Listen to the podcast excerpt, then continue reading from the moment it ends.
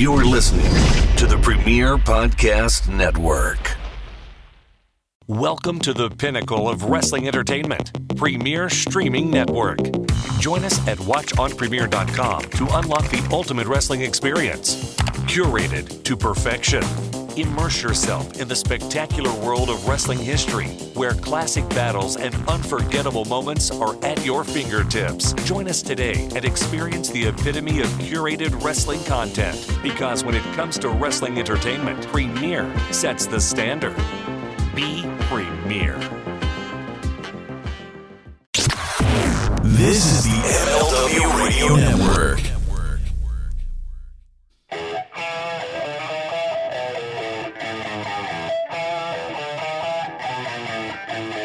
This is the Mind of the Meanie. Here are your hosts, the Blue Meanie and Adam Barnard. Peace, world, and welcome everybody to the Mind of the Meanie, your weekly peek into the world according to former WWE superstar and ECW original, the Blue Meanie. We'll cover wrestling, music, movies, sports, and lots and lots of useless knowledge, all contained in the Mind of the Meanie. I'm your tour guide, Adam Barnard, and he is the Blue Meanie. Meanie, what is on your mind? I think I'll go for a walk outside now. The sunshine's calling my name. I don't know why. I don't know why I'm singing the Brady Bunch. Hey, Uh, doing good, man. Doing good. Uh, unfortunately, uh, my thoughts are with you, sir. Uh, you got the uh, the big C. Yeah, not dude. like, not like uh, Uncle Junior's big C, but uh, the the current big C. Uh, sorry. Uh, should, should- oh, uh, am I stealing your thunder by the announcement that uh, you, No, this is Mind of the Meanie, not Mind of the Barnard. Yes, I. Uh, it is true, and it's a gr- pleasure to see you, sir. As always, pleasure to see the uh, Pod Squad here. Uh, yes, it is true. The rumors and innuendo are true. I have COVID nineteen uh, officially. Uh, I have dodged it since you know March of 2020, and it is here uh, in my house. Full disclosure: my infant daughter Audrey, who is just six weeks old, has it, uh, as well as my wife Courtney. Um, we are testing our other three children as well, including the Daniel, whose lovely voice you hear at the end of the program, asking why Blue Meanie's brain is out. Uh, it sucks, man. This is the shits. I can't lie. This is uh, absolutely like well, probably the worst experience of my life. I won't lie. Um, Yeah. I mean, definitely getting the vaccine. And again, I know we don't get political and scientific here and stuff like that, but I know for sure that um, had I not got the vaccine, you know, this would have been way, Oh, of course. way worse. And I think that's what I'm, I'm most concerned about is, you know, my daughters, Sophie and, and Audrey, they're, you know, obviously they're too young to get the vaccines. Uh, Sophie's four. Like I said, the baby, she's six months old. So it's, uh, it's really touch and go here. Um, it's been uh, it's been really rough. Um, we also had the flu strain too. There's a flu strain going around, and uh, Audrey had that as well as us. So we're like all just getting bombarded with it. So uh, in lieu of any uh, seltzers today, I have uh, this wonderful cough medicine that my doctor told me to take, which uh, you know it's red for the bloodline, which of course we acknowledge our tribal chief. Uh, and uh, shout out to Paul Heyman. Uh, so I'm going to just Well, go. well, hey, if you're going to do a shot of that, I'll I'll, I'll do an early seltzer. That's awesome. What do you got on tap today, brother? uh, solidarity. Uh, I got a Shoprite, well, bowl and basket brand uh, watermelon. Ooh, Since there's the season, let me see if I can get my finger in there on there so I could do the uh, old Sandman. three, Uh, two, one. Ah, there we go, down the hatch. there we go. Mazel tov. Mm, it's like violence. It's like violence. I just say it's so good, man. I didn't even do my hair today. I'm sorry, you guys. Pod Squad's looking at me, and you can watch us record the show early and ad free by going to Patreon.com/slash Mind of the Meanie, and you get to see our beautiful kinda- faces. kinda got that- oh, what's that? You kind of have that Eddie and the Cruisers kind of look going on right there, where uh, he's singing the dark side. You know, It's true. It's true. Uh, Yeah. sh- shout out to Kane from uh, 10th Ward Bar- Barbershop out there in Pittsburgh, Pennsylvania, in Lawrenceville. Got me all cut up um, this past weekend while we were out there pre COVID.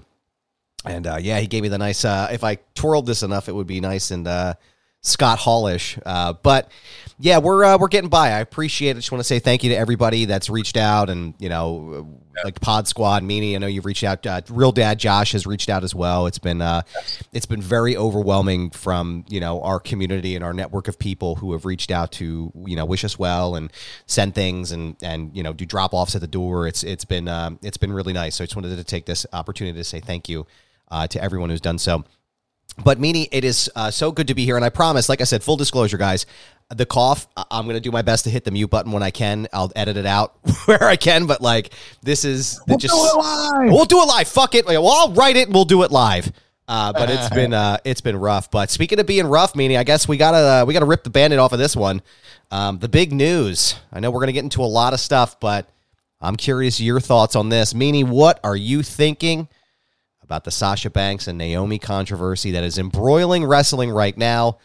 Um, as you know, and I'm sure the listeners are aware, Sasha Banks and Naomi walked out of uh, Monday Night Raw earlier this week, dropped the tag team titles on Laurinaitis' desk, and uh, as of last night, they are s- suspended indefinitely uh, from WWE, and they also were stripped of their ta- women's tag team titles. What are your thoughts?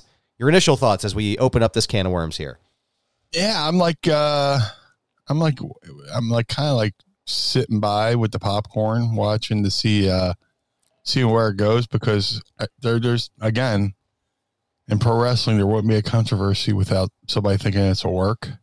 So, like an, an intricate work, you know. Uh, so uh, if it's a shoot, um, and it, it's hard for me to you know comment because I don't know all the partic- particulars. I I I could say, oh well, you know, uh, you know, they just go with it or do whatever, and then like turns out like something really horrible happened that I didn't know about, so I look like a piece of shit for saying something, you know, you know, not knowing the full details. But uh, it's unfortunate. You know, uh, I've been a you know for the longest time I was an advocate for um, you know WWE get women tag team championships uh, when I first said it, like I want to say about 2016, 2017, you know, I was mocked for oh, women's tag team champion.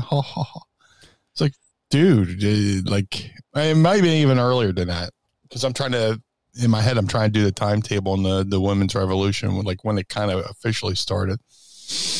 But uh, yeah, I was kind of mocked for it. I was like, no, it'd be the perfect time right now, and. uh you know, uh, I feel bad for Sasha because you know her and Bayley really wanted to have a, you know, back you know a couple years ago they wanted to have that a serious run with the tag belts, and uh, you know they lost the IIconics and nothing against IIconics, but you know Sasha and Bayley had wanted to have a have a long term run with them.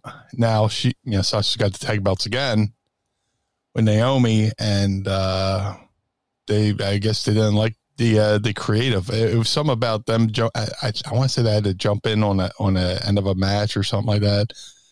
I don't know the full details, you know, because again, I'm trying to figure out if it's a, a shoot or a work. yeah, I, I, like, do I really want to invest the time on something that might actually be bullshit? Uh, you know, Yeah. I tr- I try to uh, maximize my minutes. You know, now if, if it's something to shoot, I'm like fully. I'm like, ooh, you know, I'm the nosy neighbor. Oh, what's going on over there? Uh, you know, hey, it's not happening to me. Uh, oh, cool. Yeah. I'll, I'll watch. Um, but uh, hopefully it gets resolved. Um, you know, everybody's like, of course they're going to go to AEW, AEW Mhm. which who knows? But uh, Let's let's that's, not, that's not always uh, immediate either. I was I would think Sasha would go to Japan more than anything, you know. But I don't know, and then and we'll jump into we'll we'll di- we'll sort of dissect this because there's a lot of meat on this bone here before we get into you know a couple other topics. But just because it's topical and lots of people want to know what Meanie has to say, obviously no one really wants to know what I have to say. But I will help string this along, gentlemen and girls and ladies and boys. Um, I've been in quarantine for three days, guys. I'm acting weird. I'm sorry, but anyway, I digress. Uh, with join the club. I'm not, I'm not, and I'm not even quarantined. I just act weird. it's it's it's accentuating my eccentricities. Uh, no, I um I don't. And Salamonster said this uh, last night as well on his live stream. Um, with the state of the women's division in AEW right now, I I, am not a, in the camp or of the belief that Sasha Banks would be in any way, shape, or form uh, happier in AEW than she would be in WWE. I mean, there's there's the, the, creative is not there. It's you know she would definitely. I agree that she would definitely be like a welcome addition to it, but I don't think that she would be happy in the way that people make it out to be. You know, I just I don't see her jumping to that level. But um, I uh, I I'm curious what you're. I mean, have you ever eh, been in the locker room where someone's done something like this before? Like, have you ever been even ECW or WWF? Like, has there ever been a time where someone did something of this caliber? Uh, or is this you know just random enough? Obviously, Steve Austin would be the biggest uh, the biggest metric on this, but anything like that ever happen with you? I wasn't around for the time he took his ball and went home. Uh, I was in WWE when uh, Jeff Jarrett had his, uh, as uh, Conrad Thompson liked to say, he put a gun in Vince's belly and got the money from him. Uh, when you know Jeff was about to jump to WCW, his contract had expired, and they wanted him to, you know, do the uh, good housekeeping match with Chyna. Yeah, I think that's what it was called. Yeah, and dropped it in the Continental Belt Tour, and uh, I, you know, I remember being around for that, and uh, that was an interesting day. You know, just uh, I don't know, I, I wasn't privy to all the particulars, but you knew something was going on, and there was a little bit of tension in the air and then, uh, you know, to his credit, Jeff went out and had an amazing match with Chyna, you know, and, uh, you know, grabbed his bags and left pretty much. Um, but uh, as far as any other promotion, not really. Um, of course, once we stop recording and I have time to think about it, I'll be like, oh, fuck. I'll get a text at 3.30 in the morning. Oh, by the way. Yeah. Uh, no, uh, as far as somebody like holding something up and saying, "Hey," you know, uh, or just dropping the belts and saying, "Hey, I'm out." Um, nah, not really. Not nothing that comes to mind uh, except for that time Jeff Jarrett, you know, put a gun in Vince's belly, as Conrad likes to remind him on, uh, you know, uh, uh, Jeff Jarrett's podcast. But uh, yeah, it's, so it's definitely an interesting time. It'll be interesting to see how it plays out. Uh, here, here's the thing: people are like, uh, you know, they supposedly they walked in the office to put the put the belts on the table, walked out. WWE issues uh, a statement, not mentioning, like, uh, saying that they were uncomfortable working with you know competitors they had worked with before. Blah blah blah. Now, in the release, WWE said, you know, had released they never said the name of the competitors, right? Right. And all this other stuff. So that's what kind of makes me lean towards it's a shoot to where if it was an angle, they mm. would say, well, they didn't want to work with so and so and so and so. They have worked with so and so and so and so before. You know, if they had, you know, named the the um, the people that they claimed they didn't want to work with, that would have me leaning towards if they, if, the fact that they didn't name them makes it makes me think it's a, a shoot. If they had named them, I would kind of lean towards work. But then in their mind, they could go, well, if we don't name them, people think it'll shoot. You know, so right, who, right. Yeah, sometimes I overthink things and stuff like that. But uh, I'm starting to lean towards uh, it's a shoot. You know, I've seen other people say it's a intricate work. Uh, if it is, cool because you got people talking. That's the most important thing. You know, you get people talking about the uh, the the business in a in a way, you know, and it's nothing like you know, there's worse things you know people could be talking about than you know this, you know, you know, uh, you know, with you know anything that could happen nowadays, but um, or any situation. But uh, yeah, I'm starting to lean towards it's it's it's shoot, and I'm uh willing to look and see where it plays out. Yeah. Before I, I, I well, I, would like to know all the details before I say, oh, that's good business. Oh, that's bad business. You know what I'm saying? Yeah, it's hard, and that's excuse me. I think that's kind of why I've been a little less than you know uh, forthcoming or a little less than uh, uh, responsive on questions like this when I'm in in a you know chats or whatever it is. I know I, I know a, a few people who believe that this is a very intricate work, and most people that I've seen believe it's a shoot. Um, I to be honest, like if you based on the available information right now, I would be very surprised to find out that this was a, a work. Um, Right. Just like for the reasons that you said, uh, and especially because they took the merchandise off the website. You know, that Sasha Banks and Naomi, that merchandise is gone. This is the same tactic, from what I understand, that they did to Ali when all that stuff went down when he asked for his release, and you know things changed pretty quickly after that. Once they weren't getting the mer- once he wasn't getting you know merchandise revenue and things like that, like that's when I think things sort of the the, the narrative shifted on that. But um, it's hard to say because, like you said, it's it there is a lot of context that's missing. We have not heard from Sasha Banks or Naomi about what happened in that room uh, and what happened with the creative. Um, a lot of people have been all over Michael Cole since last night about the statement that he said on the show, but you know, to his credit, and even to you know somebody like Corey Graves, what he said on Monday, you know, you guys have to remember these guys are doing their job. You know, they're being fed lines into their ears and they're being told what to say. Yes, they could say no. I'm not going to say that, but like at what cost? You know, and and I know that's not really, you know, it's it's complicated. You know, as in all things, it's complicated. and they're only given like a split second to you know process what they're being told to say i mean look back in history i'm sure if tony Schiavone had time to think about it he wouldn't have said that line oh yeah the output butts in seats Right. you know what i'm saying or Heenan or Heenan going, whose side is he on? You know, like that. I'm sure if he had the benefit of 2020, you know, hindsight and redo, he wouldn't have said that. right but you know it, it's easy to critique somebody when you're not you've never done what they've done Right. And, Right. Uh, that's why I always try to give people the benefit of the doubt and try to, how would I react in that situation? You know? And uh, yeah, you can't really get on the announcers for what they say because it's coming directly through their earpiece. You know what I'm saying? Um, you know, for instance, you know, like one of my favorite, you know, uh, WWE shows when they went over to Japan because there's really no set storyline. They didn't have to, you know, go to a commercial break or plug this, that, and the other thing. And they could just, you know, Michael Cole just did like a uh, straight through wrestling announcement thing.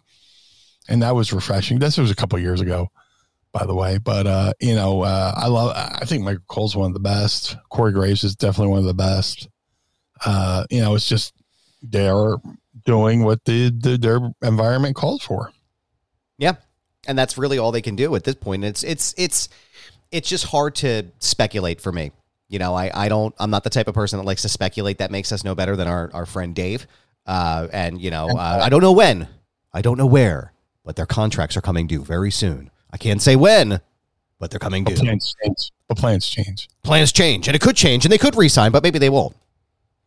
I could fucking do this meeting. Why don't we start our own fucking uh, a newsletter and do the same shit and just guess at everything? But uh, no, I, I I don't I don't particularly enjoy the uh, the idea of you know dunking on anybody, especially in this type of situation. But I'm sure for me, it, I'm sure it was something uh, that was over the top or something that really pushed them to the edge. Yeah, well, they're in a high pressure situation each and every week. No, WWE is a high pressure situation each and every week for everybody, and th- th- there had to be something that was the, like the all right, fuck it moment, you know, just Yeah. for them Yeah. to put down the belts and and go home. one of the pieces of discourse, and then we'll move on to the next thing. One of the things online that I've seen is everybody's like, "Oh, well, they deserve this," and you don't walk out on your job, you do what you're told, and this, that, and the other. And like, guys, shut the fuck up. Like Yeah. as a, as a as someone who has struggled with his own mental health for his entire life and who has walked out of jobs before, I have walked out of shoot jobs before for my own well being and my own sanity and my own you know headspace. I will never ever talk to, about anybody walking out of business, walking out of any any arena. You know, Jeff Hardy, Toni Storm. You know, everybody was okay with these guys doing it, but as soon as Sasha Banks and Naomi walk out, now it's a big fucking problem and they're unprofessional, right? Like, Right. I will never dunk on anybody for for looking out for their own best interest, whether or not it nukes their career. I mean, I, I think they're well aware of the the the consequences that could happen and come from this. Um, Yeah. but I certainly won't dunk on anybody for that. But um, it remains to be seen, man. I uh, I had to figured we would address that at the top of the uh, top of the episode. But Andrew Bailey uh, has a great question. I guess uh, we can ask because I know you talked about it a minute a minute ago. Uh, are you wearing the Michael Barkann glasses? For those uh, at home listening who aren't from Philadelphia, uh, Michael Barkann is a sports personality here in Philadelphia uh, on Comcast, Comcast Sportsnet or whatever it's called, NBC Philadelphia now. Yeah. And he wears like these glasses that have super blue like frames. And like I said, I call these my sports entertainment glasses. Uh, since my hair's not blue, I, I put on something blue. So the, just to remind you, I'm these are my uh, Clark Kent slash sports entertainment glasses. So uh, I can remind you that I am the blue meanie. You know, I was gonna say I th- I was sitting here and I'm going, that looks like Brian, but I feel like maybe I feel like maybe it's the blue meanie, and then I was like, well, it can't be the blue meanie because the blue meanie doesn't wear glasses. So, you know, in my head, that makes sense. Well, it makes One, sense. ones he doesn't wear ones that aren't painted Oh, on. That's what I was going to say. That's what I should have said. Yeah, the painted glasses. The, these are just regular specs. So I knew immediately that it was Brian giving a shout out to the Blue Meanie. So uh, speaking of shout, speaking of shout outs, I know we talked last week uh, a little bit about, or two weeks ago rather, we talked about the George Carlin documentary. I wanted to follow up with you on that. I know that is now on my official quarantine list of shit to do. But have you had a chance to check it out? Uh, not yet. I will be watching it today. Uh, it came out like yesterday. Uh, inside baseball, we're recording on the twenty first. Uh, the doc came out on May twentieth. Now here's here here's something cool. Like when it came out and they're like, "Here comes the documentary," I was like, I, I heard ninety minutes. I was like, "Man, how are you going to tell George Carlin's story in ninety minutes?" Then I found out it was a two parter Mm. and both episodes are like an hour and a half each, which three hours. Yeah, definitely you could tell you know, George's story in you know three hours. Dude, I could watch you know make a Ken Burns documentary on George Carlin. I watch that. You know, Yeah. I, a ten night affair. You know, but uh, yeah, I- I'm I'll be watching that tonight. Uh, been a lot of good documentaries uh, within the last couple days coming out. Uh, the kid, my one of my favorite comedy troops, the Kids in the Hall. A re- released a new season, and then they released a documentary called Comedy Punks, which is a, a two parter, which was really good. A, a lot of stuff I never knew, you know, and you get to hear people, you know, celebrate them. You know, one being Mike Myers, which was awesome, uh, and he talked about how he, you know, actually did one of their stage shows, which kind of blew my mind.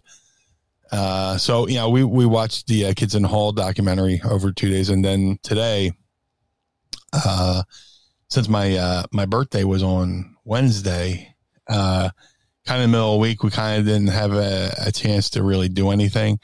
So uh, we're calling this my birthday weekend. Nice. So uh, uh, Mrs. Meanie will be, uh, you know, we grilled last night. We'll be doing something tonight, and then uh, we'll, uh, you know, have something. You know, make, make make it a special occasion to watch the George Carlin documentary because, uh, like I said, man, the guy changed how I view the world. Uh, I, I've, I've, I've, I've stolen so much from George Carlin, you know, as far as, you know, you know, one liners and stuff like that. I never fucked a 10, but one night I fucked five twos, you know, and, uh, you know, uh, just different things, whether people knew what I was saying or not, you know, I would whip out George Carlinisms, you know, in everyday speak. And, uh, you know, he, he him and uh, Eddie, you know, Van Halen really, you know, shaped my life. But, um, yeah, yeah, yeah. I can't wait to watch it. Uh, uh, I'm sure I'll have some Kleenex handy, you know, in case I have to cry, you know, a, a hard cry. But, uh, you know, I, I'm definitely looking forward to it. I uh, I was thinking about uh, this particular tweet when uh, when I was thinking about things we could talk about today, and I'm glad that you brought up Kids in the Hall because uh, there's a sort of a, a more viral tweet going around right now where people are saying, uh, you know, they're they're talking about how happy they are that Kids in the Hall are so popular and how much they're loving them, and you know, it's basically it's this idea that like people are rejecting ageism is something that the tweet says as well, and a lot of people in comedy are like, oh, these guys are too old to do this and this, that, and the other. And, you know, people want to laugh at any point. They don't care how old they are. You know, they want to laugh, you know. George Carlin was, how old was he? He was 80 when he died? 70 or 80 when he died? And he, Close to it, 78 maybe? yeah, and he was arguably still on top of his game. And in some aspects, sometimes the, the jokes hit harder. Um, Yeah. And Dana Gould, Dana Gould, Yeah. who is a comedian um, and a, a podcaster, said he was like, I was once told by the then head of Comedy Central that people don't like to watch people older than they are. And he says, uh, which this this explains why no high school kid has ever watched a professional baseball game or Tom Cruise movie. And it's like, why? Like, it just seems so like totally deaf like it totally tone deaf to the entire situation but it does apply also to you know professional wrestling you know um, sting is for christ's sake how old is sting now 62 and he's still performing at a at a pretty high level you know i mean so uh, like how does He it make you feel I do. Yeah. He, it Sting moves better than I do. Uh, yeah, just uh, I don't get the ageism thing. You know, uh, uh, Conrad Thompson said something the other you know month ago. It's like, can we stop pretending that the 40s are old? You know, yeah, the 40s is usually when people are hitting their prime or you know finding their finding their you know voice. You know, people find that earlier too, but when you're in your 40s, you you really start to understand you know your profession, no matter what your profession is. And uh, you know, because I always say, if I could put this 49 year old mind in my 20 year old body, God, I'd be unstoppable. You know. yeah yeah But uh, yeah, ageism is uh, it's silly. You know, uh, Dave Foley from the uh, Kids in the Hall still makes an attractive woman. Uh, if, you're, if, if you're not familiar with the Kids in the Hall, you know they they played male and female parts. You know, and you Yeah. know they do the drag thing, which is awesome. You know, I'm a big fan of drag because it's you know drag is really pro wrestling anyway. absolutely Uh, yeah, Dave Foley was always a hot chick. You know, back in the day, he's he's still uh he's- got that milf quality. You know, but uh, but yeah, they're they're still killing it. You know, That- I watched the whole new season, and I then I watched the documentary, and uh, dude, it's amazing. It's Yeah. amazing that back. And uh, you know, it, it, here's the thing about uh, the kids in the hall. You know, um, I watched them when they first came out, and then uh, you know, life takes over, and you know, I, I it was in the 90s and you know i was in high school and then i graduated high school and then i started my rest you know train wrestling training and all this stuff but they were always kind of on in the, in my periphery Yeah. and um, what they bring up in the documentary which happens to a lot of shows is the show you know uh, ended but then comedy central kind of like reignited you know people's interest into it you know it was on hbo and it was on the Canadian broadcast company, CBC or whatever. mm-hmm. But it wasn't until those Kids in the Hall episodes hit Comedy Central and they were doing marathons, you know, mo- you know, Father's Day with the kids, you know, that, you know, they got a, a- a second life, a resurgence in popularity amongst the, the U.S. audience. And then they, you know, kind of start touring because uh, on their last season and then uh, one of their last movies, they kind of had a hard falling out. Right. Uh, it was like the four guys against Dave because Dave went off to do news radio and uh, that kind of interfered with, you know, what they were trying to do. So uh, Dave kind of became the heel for a little bit, Mm-hmm. but wasn't, you know, and then they, you know, went their separate ways like Journey. And, uh, you know, through those, you know, thank God for Comedy Central doing this, you know, bringing that resurgence back that the management was like, hey, I think we got something here. And they reunited with Dave and built some, you know, mended some wounds and, you know, built some bridges and re fixed some fences.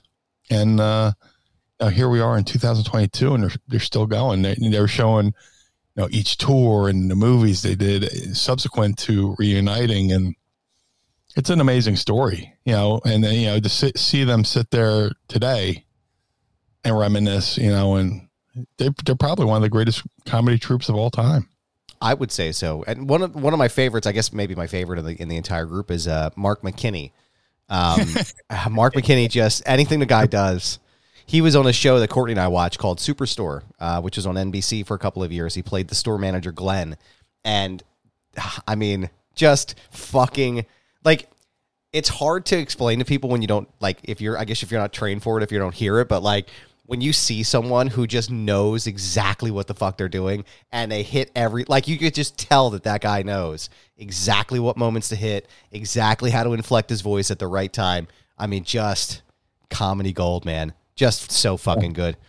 What was Yeah. your uh, What was your favorite sketch so far in the uh, in the new season? Is there one that stuck out to you that I should look for when I watch it? Because obviously I'll be stuck here for at least another five to ten days. So what's uh, Uh, I- I need to rewatch it and redigest it. Uh, I'm, I was, I thought you were going to ask me about the original series. I oh yeah, I with the original series too. Yeah, I wish I knew the name of the skit, but it was they did a skit on one of the on the original series. It was two teenagers, you know, home alone and the uh, girl parents' bedroom, you know, and they're sitting by a, a stained glass window, almost like a church window in the parents' bedroom, and you know they're going to uh, you know have sex for the first time, and and the girl goes, ah, I brought a condom, and she filled it with water, and it's, no. and uh, like you know she's she's smiling and she's got braces on and there's you know, rain and lightning and the lightning's making her braces you know ting you know sparkle in the in the in the light. So she's like ah, i think i'll go get ready. And she goes in the bathroom to put on uh, get you know you know uh changed and all this stuff. And the and the kid teenage boy sitting there and he's like nervous. And he's looking around he sees a crucifix on the wall he looks around he sees the parents photo on the on the bedside thing. And then all of a sudden he looks over and there's a, a dog just staring there sitting there staring at him like and so he like kind of faints.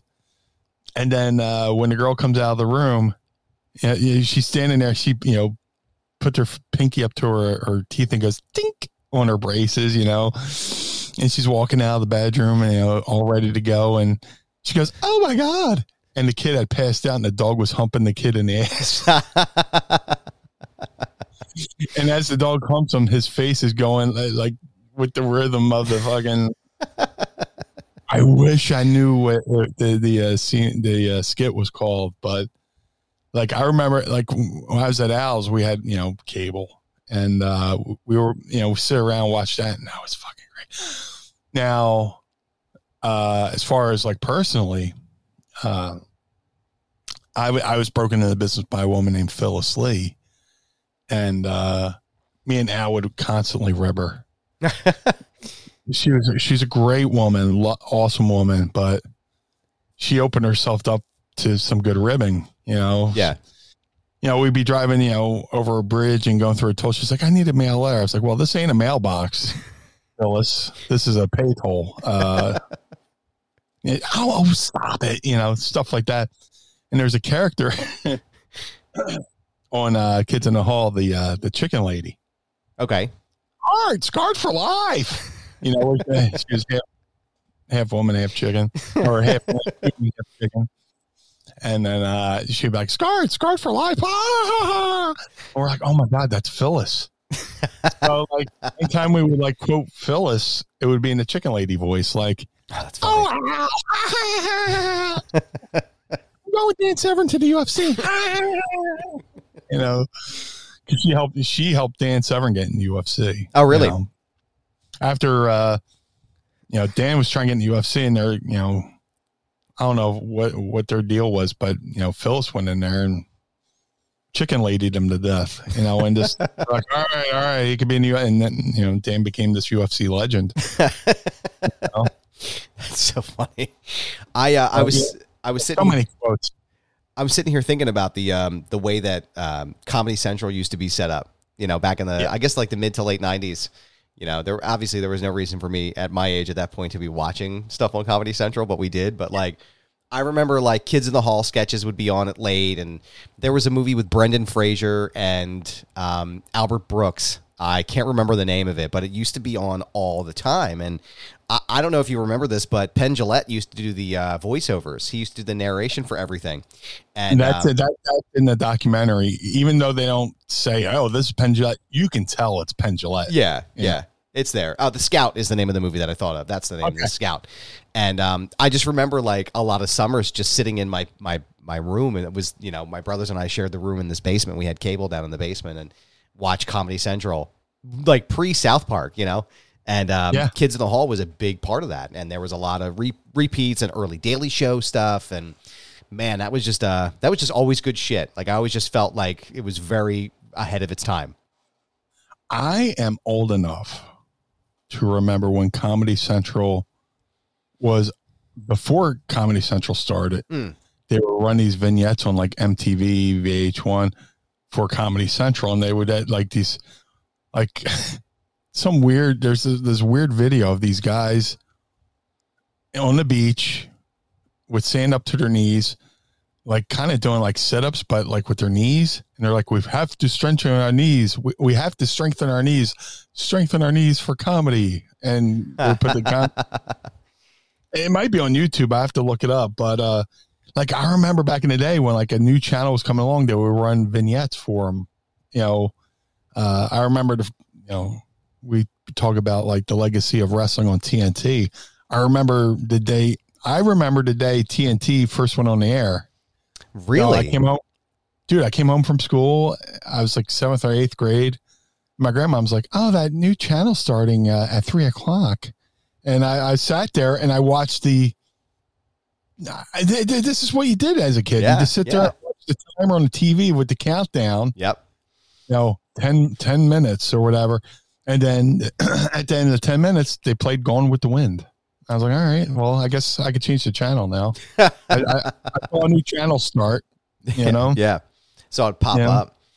Um, one of the creepiest things I heard about, but then we'll get back to something I was thinking about with Comedy Central. Um, uh, a couple years ago, I don't know when, maybe it was after the the CNN or the Turner acquisition or something, but a video came out of what Ted Turner put together in the event of nuclear warfare, and it's just a Oh. band. Have you ever seen it before?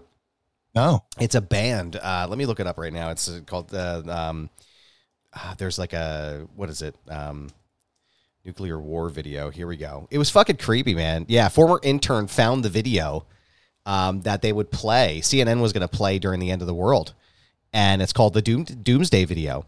And it says restriction. There's a thing, and it says FHR, which I don't know what that means, until the end of the world is confirmed and it's a grainy, like I say, it's a, the New Yorker called it a grainy minute long video, and it's um, it's like a band playing, you know, an instrumental song in front of like this fountain, um, and it would just replay, uh, and replay and replay until you know, I guess the world end.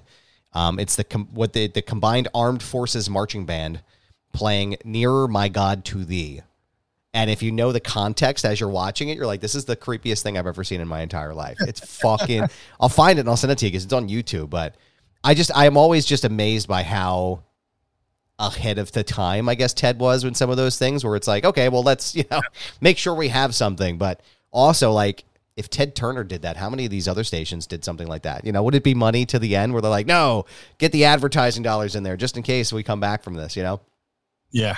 But Uh, I, have to, you know, say I, I was listening to uh, Eric Bischoff's Strictly Business podcast, and he was talking about like, man, it's a shame there'll never be another Ted Turner, a rogue millionaire visionary who wants to start a cable news channel. You know, yeah, because it's always it's it's more of a machine now than anything. You can, it's so impossible to say, okay, I'm going to start this new new news channel. yeah, 24 hour news. Uh, I'm going to start a channel, you know, and everything starts at five after the hour, yeah. you know, five minutes after the hour, because, uh, you know, his theory, Ted, Ted Turner's theory was if it starts at 605 and they're watching the show and they're invested, that creeps into the, the uh, timing of the other shows. So they kind of have to stay on TBS. Yeah. Which Smart. could, could also, I, which could also backfire. You know, if you watch another show five minutes before your show on TBS, Yeah. you can miss out on your show on TBS. But you know, it it was a unique unique way of thinking. Yeah. Um, one of the funniest things I remember about early Comedy Central was, and I only saw it like twice in my life. Um, it was around the holidays, and there was a commercial. It was like this big spread on the table. It was like one of those fancy, like Hallmark Channel, you know, food setups, and it just eventually pans over to um, a big bowl of eggnog. And you know, it's like it's got the real like fancy music and you know the whole the whole thing, and it's like, oh, would you, sir, would you like any more eggnog? And you hear this guy going, "Hmm, uh, no more, no more eggnog, and he just starts violently vomiting. He just pukes through the rest of the commercial, and it just like it just continues to vomit. It's like happy holidays for him. Comedy Central. I laughed so hard when I watched that because I was like, "This is the most insane fucking thing I've ever heard in my life." And I couldn't find like I you know that was before the days you could like DVR shit and you know record it, and I never heard it again. And then maybe like two years later, I think during like the height of South Park is when it came on again, and I fucking I was like, "This is just incredible. This is an incredible commercial." Um, you just reminded me of a shout out to uh, Will Sasso. yeah, Him and uh, Chad Kultgen have this podcast called Dudesy, and uh, and Dudesy uh, they're like eleven episodes in, and the gimmick of Dudesy is it's the first podcast ever run by an AI, an artificial intelligence. They've given Dudesy access to their their phone, their email, everything. And Dudesy goes through their life and uh, you know, they have to do these t- different tasks throughout, you know, the show each week and they get a score, you know. The score never matches whatever. but this excuse me you're good. this past week, uh, Dudesy uh, said Will Sasso had to read Will Sasso's childhood diary Oh no. in, Stone, Stone Cold Steve Austin's voice. and uh, he's done this a couple times, and it's fucking hilarious. and welcome back. Uh, Anything happen? yeah, Uh, it's been a fun fucking fun fucking afternoon. It's uh, uh due to some uh, some issues we had here. Uh, welcome back to Mind of the Meanie, episode one thirteen, uh, title to be determined. Um, yeah, so a little inside baseball, guys. Like I said at the top of the episode, we uh, uh, you know, we're COVID positive here in the house. Um, so we had some issues we just had to address here at the home. Everything's good. Everybody's all right. Uh, we just Yeah. had to, you know, handle some things real fast and uh, jump in the episode. So um, I appreciate your patience. But I think now, though, Meanie, yes. and it's always a good time for this, though, but especially right now. Would you like to ask me, Meanie? I would love to. It's time to ask me anything. Ask me something. Don't forget, tweet us your questions at Mind of the Meanie using the hashtag AskMeanie, and we will ask your question live on the show. So I got a couple of good questions for you here to get us through the rest of today's afternoon here. And again, And fucking I appreciate your patience as well. It's fucking hotter than the hinges of hell outside too. Have you been outside yet today? dude, I opened the window to try to get air in here, and I was like, "Oh, I made a mistake." Fuck. Dude, I got this Yeah. fan, this giant stand-up fan blowing next to me here. I'm sure you can hear like the ambient noise. I sorry, Carl. I don't know. oh, by the way, I meant to ask you before we Yes. get to Ask Me, any. how did you feel about hearing uh, Carl's voice for the first time? How good is my impression?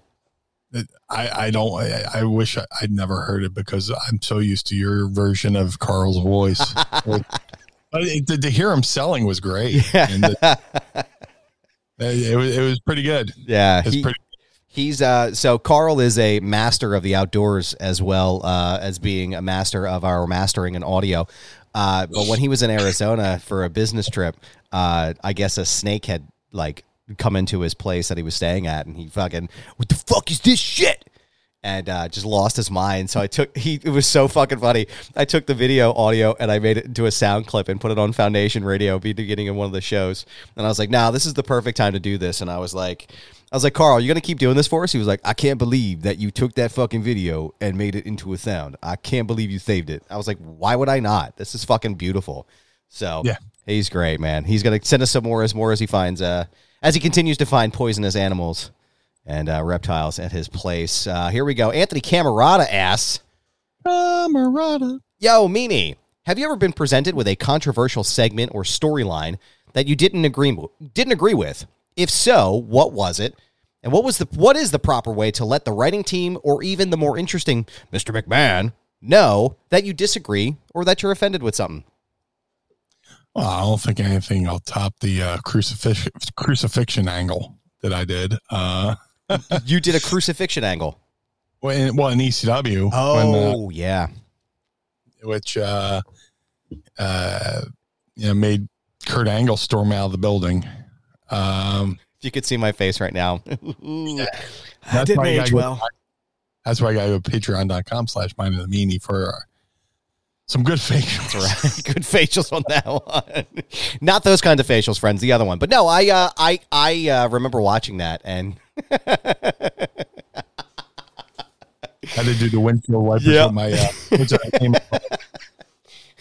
I am thoroughly sports entertained by this right now. There's always that one white one that goes like awkward and then, it joins back up. oh my god, I love it, dude. Uh, no, I forgot that you were a part of that angle, but I guess there really wasn't anything to say. No pun intended. No pun intended. Yeah, Uh, uh, on the nose. No, but uh, yeah, they. Uh, well, in WWE, not really. Uh, I, I mean, we're going to be a GTV was supposed to be me and Goldust, Mhm. which um, wasn't really controversial. Um, I mean, being part of the Attitude Era was controversial in itself because there's people always trying to shut you know Vince down or had the parent uh, the PTC and all that stuff. ECW uh, did a lot of controversial stuff. Yeah. But as far as for Blue Meanie sp- specific, probably had to be, uh, like I said, the crucifix crucifixion angle, which at the time, I mean, I'm a year and a half in the business. So who am I to uh, pipe up and go, I'm going to make a stand here? Uh, oh, oh, okay, we'll get somebody else to do it. Oh, Yeah. hold on, hold on, hold on, hold on. Uh, but uh, yeah, that was probably the only time where you know, I was part of something like super controversial that hell, it didn't, didn't even air on TV and it, you know, caused Kurt Angle to, you know, leave the building and protest. And, uh, you know, now, you know, WWE put it out on Rise of Fall. Everybody's seen it. But yeah, at the time, that was some heavy shit. What do you think would have happened? I guess Adam and Delaware, or yeah, listen to me, Adam and Delaware, Adam and Downingtown wants to know, um, what would have happened? Like, what was the plans for Kurt Angle? I'm sure you've probably talked about this, but just because I've never asked, like, were there any plans for Kurt Angle in ECW before this happened, or was it just like, hey, we're courting him, we want him to come in, and now we're like, whoops? no clue uh, what plans they would have had for him. I wasn't, you know, privy to any of that stuff. But uh, I mean, Taz was huge on having him in. Well, I think, uh, I'm- I think Shane was the the contact because they're both from Pittsburgh. Mm. Uh, I think Kurt had done some small independent stuff locally in Pittsburgh, but uh, as far as ECW, I don't know. I don't know. Maybe have him go to the House of Hardcore and uh, wrestling school. You know, maybe roll around and Taz and Perry can, you know, show him some uh, in ring stuff. You know, kind of like you know with Matt Riddle. You know how uh, Matt Riddle was a you know uh, star amateur wrestler and star mixed martial artist. I was gonna say, wasn't he? Wasn't he in the UFC also? Yeah, yeah, yeah, yeah. One of the the, be- the, the one of the be- you know most famous knockouts in UFC history, and in his first fight ever. Wow. And, uh, he knocked the guy out, broke his jaw in like a couple places, and they had to you know ambulance him out. It was on the uh, the Ultimate Fighter season seven, which I I, I went out and bought the box set for because that was actually my, one of my favorite seasons. It just happened so happened that Matt was on it as well.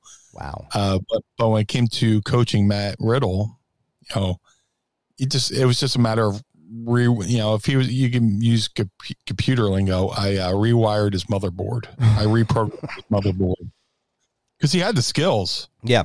You know, Kurt Angle had skills. Matt Riddle had skills. You just had to reprogram it towards pro wrestling. Mm. You know, in amateur wrestling and mixed martial arts, you're taught if you know don't sell Right. don't show weakness. And if you see weakness, attack it. In pro wrestling, you're taught to sell. Yeah. You're taught to, you know, if somebody takes a bump, let it breathe. You know, in UFC, if somebody takes a bump, you know, you knock somebody down, you got to dive right in and pounce. So you kind of had to teach, you know, teach them to break those habits that they were, was ingrained into them. And even when I was on, um, if you go on the net on Peacock, uh, the Matt, if it's still on there, you know, uh, Matt Riddle arrival, that uh, hour doc that they did. I think it's on their YouTube too, but they came to the Monster Factory and interviewed me and Danny Cage, Mhm. who was also one of his coaches. I wasn't Matt Riddle's only coach, so I can't take credit. But uh, you know, I said, you know, Kurt Angle and Matt Riddle re- reminded me a lot of Kurt Angle in how quickly they picked up the business. Yeah. yeah. And, uh, and then you get the nerds going, well, no, no, no, no. With how quickly they picked up the fucking business. You know, well, look Kurt Angle went right to, no, no, he didn't go right to TV. He did a bunch of house show. He did a bunch of dark matches. He did Yeah. uh, the, the Funkin' Dojos, uh, you know, which I wrestled Kurt on one of them. Um, and ironically, I felt so bad. It was like probably the, everybody had a good week, and then me and Kurt wrestled each other, and I got knocked goofy. Oh, I knocked, jeez. I knocked myself goofy. Really? Uh, uh, I did the thing where I, you know, me and Kurt are doing the back. You know, I put Kurt on the top rope. I come up, battle back and forth, and he gets the upper hand, and I do the nesty plunge off the second rope. Mm. I was going up. He comes off with a high cross body. One, two, kick out. Well, I did the nesty plunge. I landed way too high on my shoulders and whacked my fucking head. Oh, God. And uh, I, you know, to the, I, I had done this once before, which you think I would have fucking learned. I did it against Christian in, in Boston. Mm. Uh, I look up and everything goes like into a negative. You know, when you look at a, a negative on film, Yeah, yeah, yeah. and it went whoop, whoop. So uh, I did that with Kurt. He comes off with the cross high cross body. I'm so out of it. He just wily coyoteed off of me. He just hit my chest and went down. Oh, man. this mess. But Jeez. I know I got a little side, uh, Dude. little side road here. You will never hear me complain about hearing you tell stories about fucking people that you wrestled or wrestling stories in general. That will never be a thing that happens. One thing I will complain about is when I fart in my own and I, I have to like sit in it, you know, and it's like really terrible for a minute or two. And you're like, oh my God, Yeah. I can't believe I did this. It's like when you're in the shower and you're like washing your ass and then you fart and you're in a tiny space and it smells. Yeah. That I will complain about. But I will never complain about you telling me stories about wrestling Kurt Angle or Christian Cage or anybody else in the world. So thank you. uh, and, during that match, fucking uh, Kurt put me in the O'Connor roll and squeaked one out of me. Dude, you farted on know Kurt Angle? yeah. I think And that's I the episode that. title. I farted on Kurt Angle. Oh no no no no! I don't need that fucking heat. Kurt will find me and stretch me. A broken freaking neck, He with a Uh, broken freaking neck. That man is terrifying. dude. I didn't know until the next day. You know, we're at breakfast. And he's like, "You know, you farted on me, right?" I'm like, what?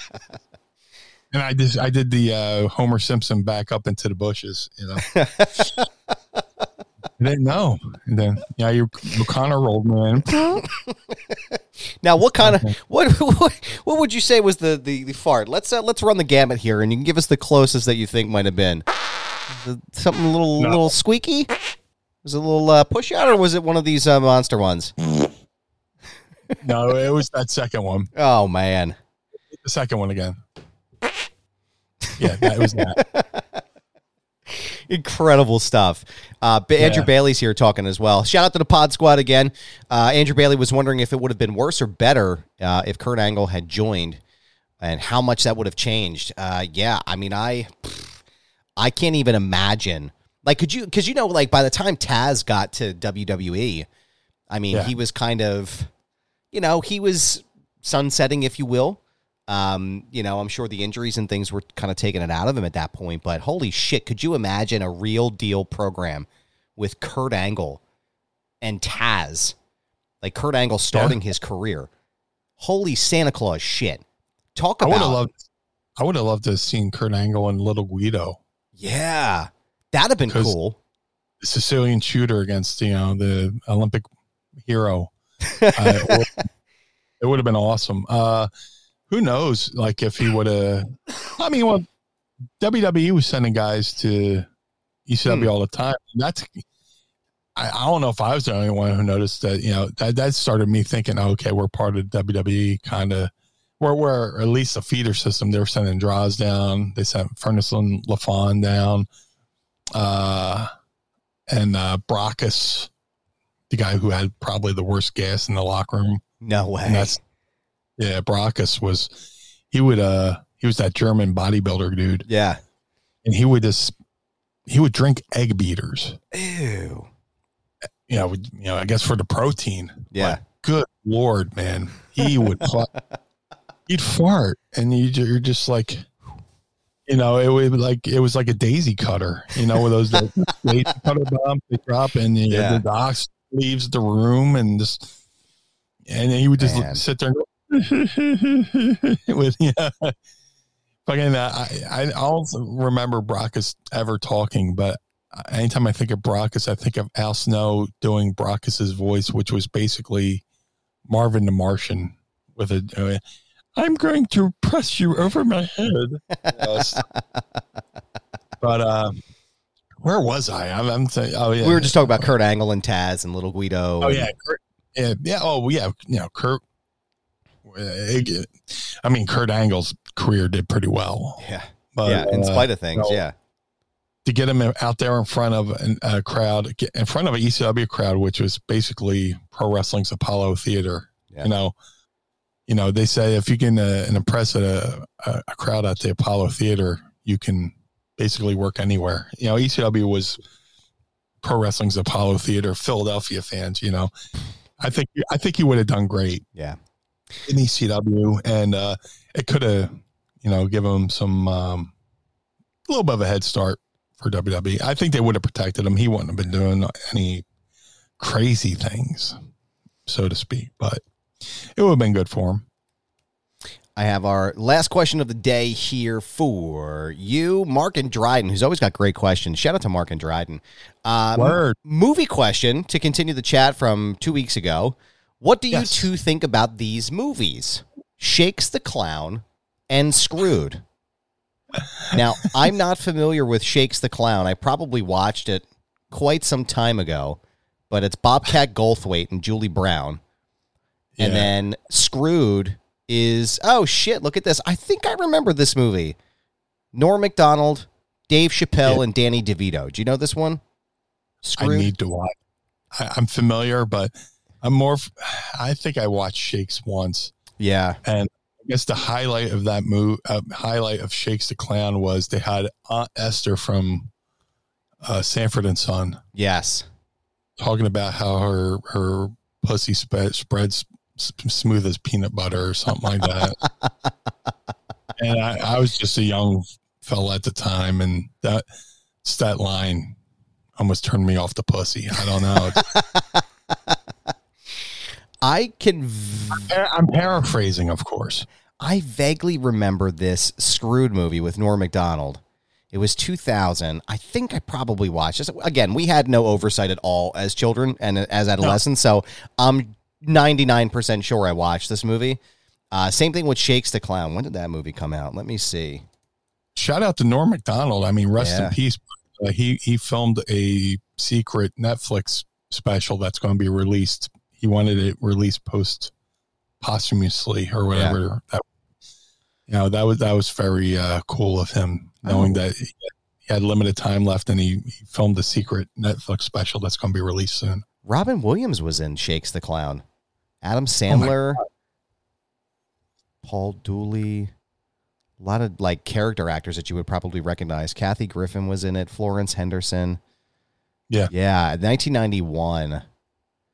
I think is what this was. Looks like the band Slipknot. This was before they were famous. There was a song from them in the movie as well. Yeah, it's it's been a it's been a long time since I've seen this flick, but I'm sure I've seen it again.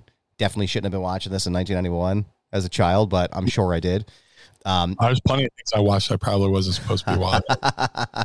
it's a lot like problem. you know. We watched Problem Child. Do you remember that movie with John Ritter? Both of those, yeah. We watched them. Not a fucking reason. Not a goddamn clue why my father would ever allow us to watch something like that. But um, yeah, so uh, we'll have to watch them, and then we'll get back to you on that one, Mark and Dryden, because uh, it's been a while for both of us. It seems like. Right? yes, yes. Uh, so Uh, yeah, go ahead. Should we do one more? Is there one Let more? me take a look here. Uh, let's see here. Mark and Dryden's got another question. Let's see. Um, fantasy book. This one. Mark and Dryden Okay. wants to know. I remember seeing that one Bret Dream match that would have been against Kurt Angle. Yeah. That shit would have been fucking incredible. Who else Yeah. would have been an ideal dream opponent for Bret Hart if he had lasted, say, into the 2000s? All right, so let's let's cap this because this is a really big question, right? Yeah. So I think maybe what we should say is because we're assuming right? That Bret Hart will probably go back to WWE after this, like after the, the Yeah. business goes out. So Had- let's had he not been had he not had his head kicked off by Goldberg. right. So let's say, let's Think say, yeah. My God. Oh my. Well, let's just think about. Let's maybe just think about the invasion era. Okay. Let's just talk about Right. that timeline. Who would be there? Bret Hart versus Brock Lesnar. Easy. That right off the top. Yeah. Right off the top. Brock Lesnar. I I thought the, the the line of question I thought was going to go towards Angle. I I I watched, uh, and I'm sorry I can't remember the match in detail, but I watched Owen Hart versus Kurt Angle. Timeout. Back it up. Mm-hmm. You watched Owen Hart and Kurt Angle wrestle live. It was a dark match. The like the dark match. It was a dark match for uh, one of the Raws. Uh, one of the t- one of the TV tapings, uh, and it, it happened once. Oh, I, I remember Owen went over with the sharpshooter, but you know, uh, I made sure I was at the curtain for that. I wish I could have watched that. One. I, I, I mean, I wish I could have remembered that one, but not knowing, you know, the circumstances of what would become Owen's life, you know, with him tragically passing away. But uh, I mean, uh, you know, we we've me and me and Josh, you know, OG Josh uh, did a story on uh time, you know, did a show talking about time travel. I wish I could have go back in time and watched that match again, knowing, you know, and you know, record it with my camera phone or something like that. But Do you yeah, think, it's it's it's there in the archives. I was going to say it's got to be, right? They had to have recorded that. Especially if Kurt Angle was just starting. Oh, they absolutely recorded Oh it. It was a dark for TV. Yeah. Like that's to me that's like the Tom Magee match of like of my generation, right? Like that's the match that I Yeah. want to see. So Bruce, I know you listen to the show frequently, Bruce. Let's fucking get this shit on the road. All right? I got to Yeah. call your boy. I'll call your boy Josh. All right? I'll call Conrad, Connie as we uh, refer to him in the streets here. Let's get this fucking shit on the road. Everybody wants to see this. The Podfather. The Podfather. I'm sure he's got some fucking pull with this too. I I am gotta bring the gems back, man. That was a good. way by this right now. Like that must Yeah. have been a fucking like just looking back on that must have Yeah. been an incredible experience. My first guess though, my first one would be The Rock. Bret Oh, Hart Bret- versus The Rock. Yeah, that would have been amazing. At the top, like at the, the very like maybe right before he went like Hollywood Rock, you know, like when it's Rock Hogan that timeline. Um, I'd have loved to seen that. Um, something about Rob Van Dam and Bret Hart would have been would- a fucking banger and a half. Sabu and Bret Hart would have been a banger too, because I feel Yeah. like their maybe their styles might conflict a little bit, but I feel like Bret Hart. Yeah. What's that? That would be the beauty of it. Right, because I feel Bret Hart could have worked. I mean, we've all seen Sabu and John Cena. That shit was a banger. Well, look at look at Bret Hart and Hakushi. Right, exactly. That's what I mean. That the same thought process, right? Um, I Yep. that would have been. I think there's a there's a limitless possibility of people that he could have, and and I feel like anybody he was in a match with, he would have made look great. So Yeah. I think uh, I think it's hard to underestimate how many folks he could have definitely been involved with. Um, I don't like to necessarily. I know you're you're kind of the same way with this. I don't like to necessarily fantasy book people now uh, versus like people at their prime. You know, we could have the Undertaker Undertaker Sting conversation. So I try to stay within that like you know window of world uh, where it was. But yeah, I mean, like I guess It's hard. It's hard to fantasy book na- matches now because there's really no borders. Yeah, You know, there's such an open door that everybody's wrestled everybody. yeah, So Yeah. I, I'll say this match and be like, oh well, that match happened. Oh oh shit. Well, fuck me. yeah. you know, There's only back back when there were set borders, yeah, set companies. You know, somebody from Impact could show up on AEW. Somebody from AEW could show up on Impact. hmm You know, uh, shit. We had Mickie James at the Royal Rumble. Yeah. You know, with the uh, Impact Women's title. You know, there's only one fantasy match. There's only one Yeah. fantasy match that I want to see right now, and it's the only one that's going to matter at this point going forward. It's Roman Reigns and Kenny Omega, and that's it. I have no that other. is- That is the one. I have no other no other interest in any other match besides Roman Reigns and Kenny Omega because Kenny Omega says Yeah. he's the best. We'll get in a ring, brother. Get in a ring with, with Roman Reigns and, and and see who's the best. That's Yeah. the only one I think I, that I would I would because I- prefer Roman obviously to Kenny, um, Yeah. but I can see that Kenny is like the the indie top guy, you know, the AEW's top guy, the one of the few that's never. He's the Sting of the current generation, right? Never wrestled for WWE. Um, but I think that storyline could be really well done if they took their time with it. And, you know, if Omega went into WWE, though, they'd have to fucking book that right away. Like, it would just be like, yep, just start right where you're at here. Um, But yeah, yeah, that's it. I would say, yeah. So I guess our answers for you, Mark and Dryden, are Brock Lesnar and The Uh, Rock. for me. Yeah, I would love to. I would love to see Bret versus Brock. Yeah, That would have been amazing. Yeah. Oh my God. Yeah, that would have been fucking incredible. And for me, I guess for if you're gonna ask me, I would say I would say Dwayne and then Rob Van Dam. I think Yeah. those I think those two back to back, those all three of these programs back to back or back to back to back would have been would have been fucking incredible. But uh, what else is incredible is you, Blue Meanie. Thank you so much for your patience. Oh, wait, I have one more question here from the Pod Squad. Sure. Pod Squad member Vanessa Bella wants to know, hey, you fellas gonna be at Starcast 5 this year. I'm hoping. Fingers crossed. I'm uh, I'm available. I am ready to be booked. I'm ready to be booked, Terry. you get to see my smiling face here on patreon.com slash mind of the meanie. Now we are totally open to being at Starcast. We would love to be a part of it. Uh, our telephones are on if Starcast is listening. Uh, and the, the good people that run the show. Um, and we are, if we will be there, we will announce it and we will be happy to see everyone there. But, uh, Meanie, where Yes. can everyone find you on the social media platforms?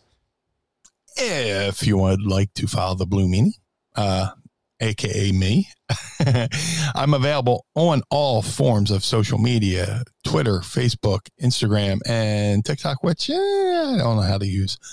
At Blue Meanie BWO. Uh, if you would like to support the Blue Meanie, go to prowrestlingtees.com slash Blue Meanie.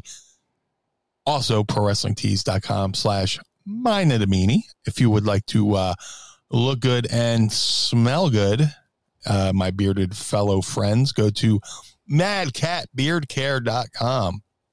Uh, I have a uh, a very cool scent over there called the Blue Spruce, uh, which uh, you know I had a hand in picking out. So uh, and they're doing good things over there for uh, the cats. So uh, go to madcatbeardcare.com and pick yourself up some Blue Spruce. Uh, also, uh, you can go to uh, collarandelbowbrand.com, use promo code MEANIE and save 10%. Rod Hicks and Al Snow are doing a fantastic job over there at collarandelbowbrand.com slash, uh, well, no slash, promo code MEANIE, save some, uh, save 10%. Uh, and uh, where can we find you, Mr. Barnard? Oh, thank you, sir. I appreciate that. You can find me on my socials at uh, on Twitter and Instagram at this is goober. Yes, it's my handle. Yes, I'm keeping it. It's a brand pal. Uh, you can also support my other show, Foundation Radio, by going to uh, prowrestlingtees.com slash foundation radio, picking up a shirt right now. Uh, and helping to keep the lights on over there. Uh, new episodes of that show every Tuesday. Um, and you can check that out. Uh, Blue Meanie, thank you so much, as always, for being a part of this pod squad. I got to shout you guys out. Uh, Patreon.com slash mind of the meanie. Go and sign up today. Watch us record this episode early and ad free and see our beautiful smiling faces and see all the fun shit that happens behind the scenes while we record. So, for the Blue Meanie, I am Adam Barnard. Join us again each and every week as we take a trip through the mind of the Meanie. Peace. Blue, blue, blue, blue, blue world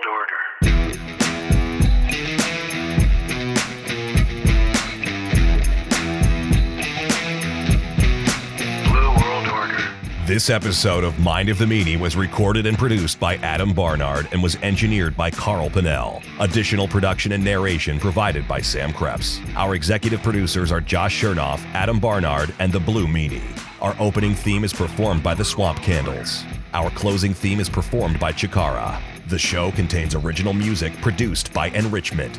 Get additional bonus content by becoming our patron on Patreon at patreon.com slash mind of the meanie. And follow us on Twitter and Instagram at mind of the meanie.